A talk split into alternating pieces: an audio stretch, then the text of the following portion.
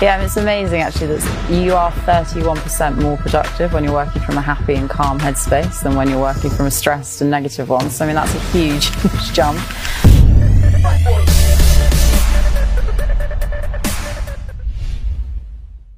Hey guys, it's Matt Haycox here, and I was making a video today about 11 ways to invest £1,000 in your business. And the first thing on my list was to talk about investing in your own personal development. It was the first thing on my list because it's the most important thing that you should be investing in. So important, in fact, that I decided to break away to record this video separately just to tell you what some of the ways that you can and should be investing in yourself are. Now, whether you've got a business or not, and even if you never intend to have one, you must commit to your personal development, your growth, and a quest for knowledge and personal betterment. This will pay dividends every day for the rest of your life. Now, I've always been interested in learning new things.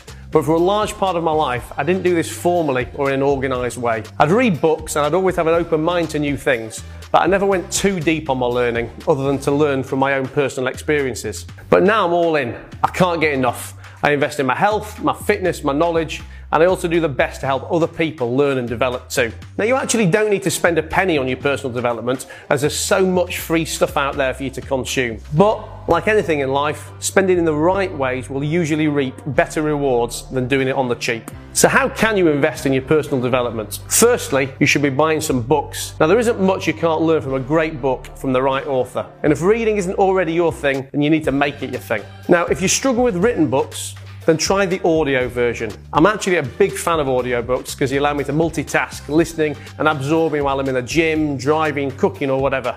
You can even speed up the playback of them so that you can listen to even more in a shorter space of time. Now, I'm not making any specific recommendations of books here, as it depends what areas you're looking to learn about. But there's plenty of places that you can find reviews and recommendations online for you to find your field of interest. Now, once you get into reading, you're going to find it easier and easier to do, and I'm sure that you're going to want to ramp up your consumption. You can relatively easily get to the point where that you're reading a book a week, even if you've never read a book in your life. The key is to pick one about subjects that you want to learn on, written by the right authors in a style of writing that you like reading. Making it as easy as possible for yourself. Secondly, you need to be taking courses. Just like books, there's courses available on every conceivable subject matter, and there's free ones and there's paid ones. You can take courses in person or you can do them online. Sites like Udemy have tons of courses on there, and there's plenty of other sites out there too. Now, again, just like books, you need to make sure that you pick courses on subjects that matter to you, and ideally from someone who's teaching it in a style and a format that you like. Then you're not going to struggle to see it through, and you're going to find it easier to learn. Thirdly, you need to be getting a gym membership or signing up to some gym classes. Now, you may wonder what this has got to do specifically with your business or your personal development, but as someone who hasn't always taken health and fitness seriously, believe me when I tell you that you can't get your mind performing at its best unless your body isn't at least halfway there too. Now, listen, I'm no gym freak by any stretch. So I can completely relate to you if you don't like doing exercise. But I promise you that after you finish your training session, then you're going to really feel so much better for doing it. Even taking a walk can be so beneficial for you with the fresh air and the movement. I actually have a five mile walk as part of my daily routine. And I normally do it late at night. And as well as feeling the health benefits, it's also a great time where I get to return WhatsApp messages and listen to podcasts and other audiobooks. Fourthly, you need to get a mentor or a coach. Now, if you've followed me for a while, then you're going to know how much I bang on and on about the importance of mentors and coaches. They'll guide you, they'll steer you away from unnecessary mistakes, they'll push you, they'll hold you accountable, and much, much more. Now, the key is to be able to select the right ones in a world saturated with fake gurus and experts who are actually experts in nothing other than convincing you to give them your money. Now, there'll be mentors that you can get that'll cost you nothing, and there'll be ones that'll cost you big money. But the key is not to look at what they cost, but what value are they delivering? You can have formal relationships, informal relationships with these people too. I've now got a huge collection of mentors, coaches, and experts that I surround myself with. I've got informal relationships with successful people who I get to pick the brains over a bottle of wine, and I've got formal relationships with people who train and advise me and ensure that I'm always trying to perform at my best. Now, again, like all the points I've mentioned, the specific experts that you need are very much down to what it is you're looking to achieve. But the key is that you need to know these people, you need to seek them out, and you need to hire them. The right coach or mentor can literally transform your business in a matter of hours or less. So there you have it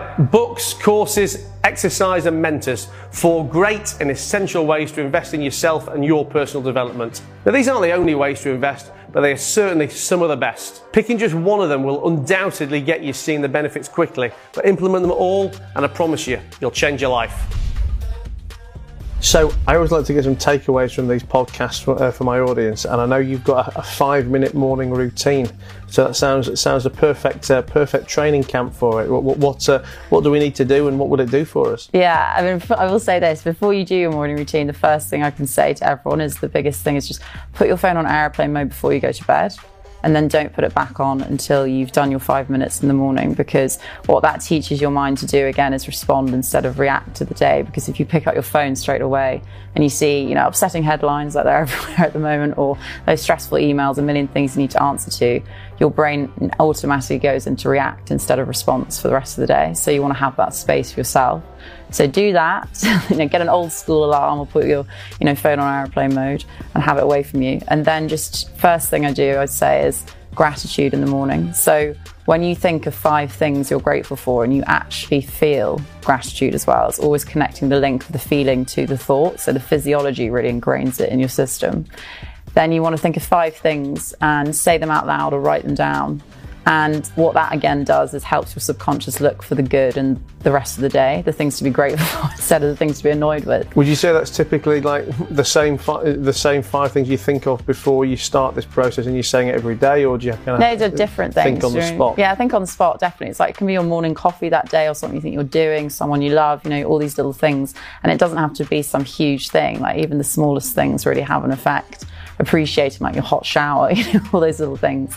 Um, then I always say, you know, moving on to meditation, if you know for the five minute one just doing two minutes of breathing meditation and that's simply you know we don't breathe well when we're stressed we breathe very shallowly and what that tells our body is that we are under attack so you want to say like everything's fine to your body and take some really deep breaths and breathe actually through your diaphragm instead of your chest. So just taking, you know, two minutes to think, breathe in through your nose. It's a breath sequence I do called the 448 because it's really simple to remember.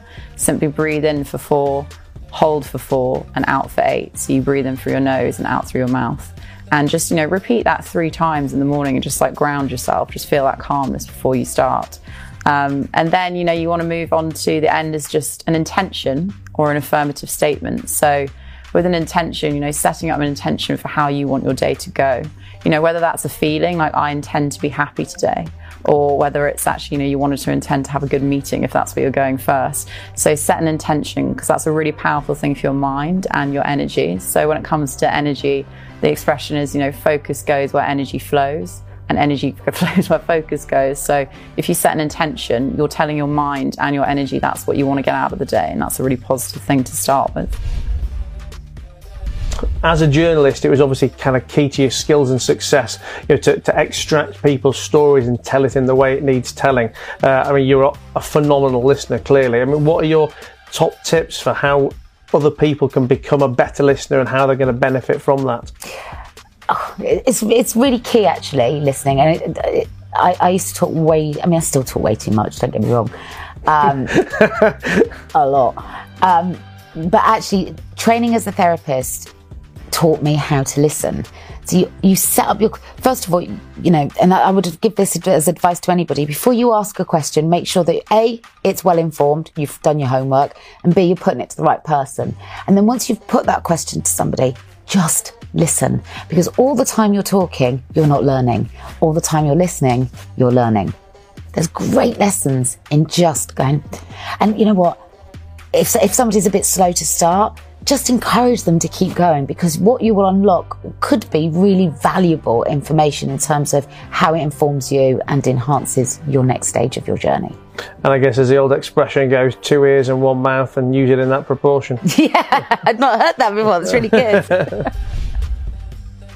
Now, what I, was, what I was going to say is this again, you mustn't be too hard on yourself because life is all about a process.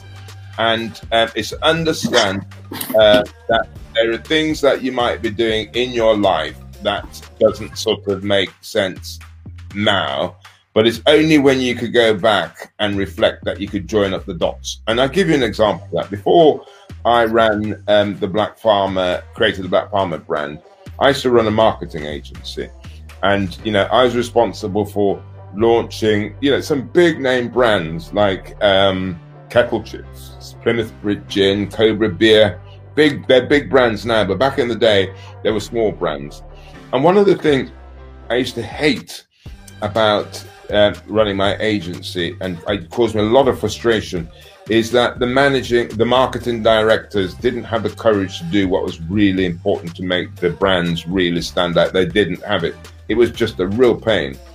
And it wasn't. It was. It wasn't until I launched my Black Farmer brand that I learned why I had to go through that.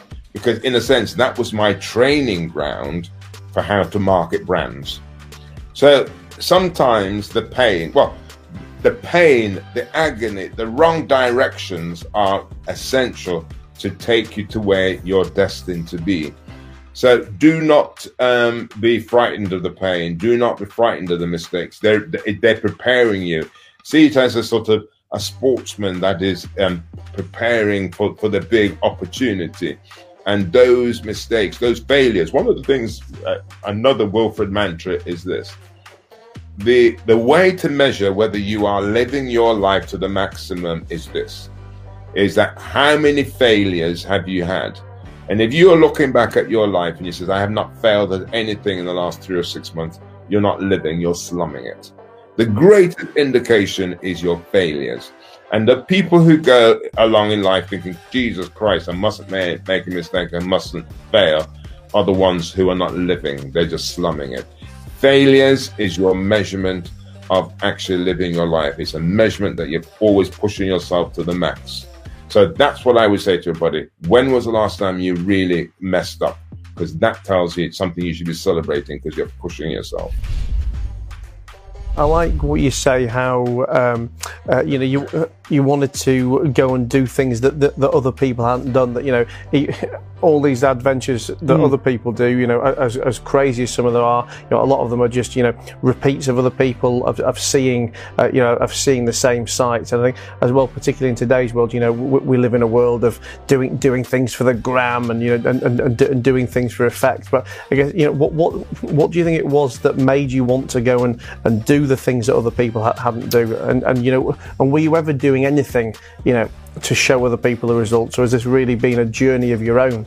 Yeah, this has been a journey of my own. I'd say back then, well, I, when I first started 19, Instagram, Twitter, all of that wasn't a thing, I don't think. Um, we took a, a, camera with us to capture some images. Facebook, we weren't updating. So, yeah, there was no social media, there was no sharing the images uh, all the stories. It was just doing it for the pure love and for the pure passion. And the reason why I, I think I would probably want to get off the route off the tra- travel route, which isn't a bad thing because you do actually meet people from all over the world, which is great. I've got friends for life from all sorts of different countries, you know, and I met them on the travel route. But I think it was that sense of adventure of doing something that people rarely ever do or doing something that's, that's different. Um, and you know movies like The Beach. I don't know if you've seen The Beach with Leonardo I have. DiCaprio. I know what it is, but great movie stuff like that. Especially at that age when I was sort of like mid-teens, uh, going 14, 15, 16 years of age, watching The Beach. And one of the quotes is, "Everyone ends up traveling thousands of miles just to wind up doing the same damn thing." Certain little quotes like that is just like, "Yeah, man, look, I can't be traveling all this way to sit in a hostel watching a movie, getting the Greyhound coach." Going through these beautiful little villages at midnight that I won't be able to see and I won't be able to converse with the locals there. You know, I was like, let's do something different where we can not just see the tourist traps of Vietnam and Cambodia, where the first adventure was, but where we can stop off along the way and really get to, to know the local culture, really get to know not just Vietnam, but the Vietnamese people.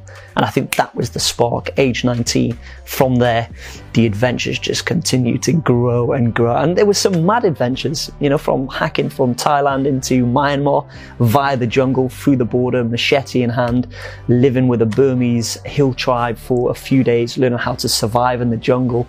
You know, berries that act as mosquito repellent once you pop them in and rub over your skin to how to hunt, how to gather, how to build rafts or shelter using natural resources.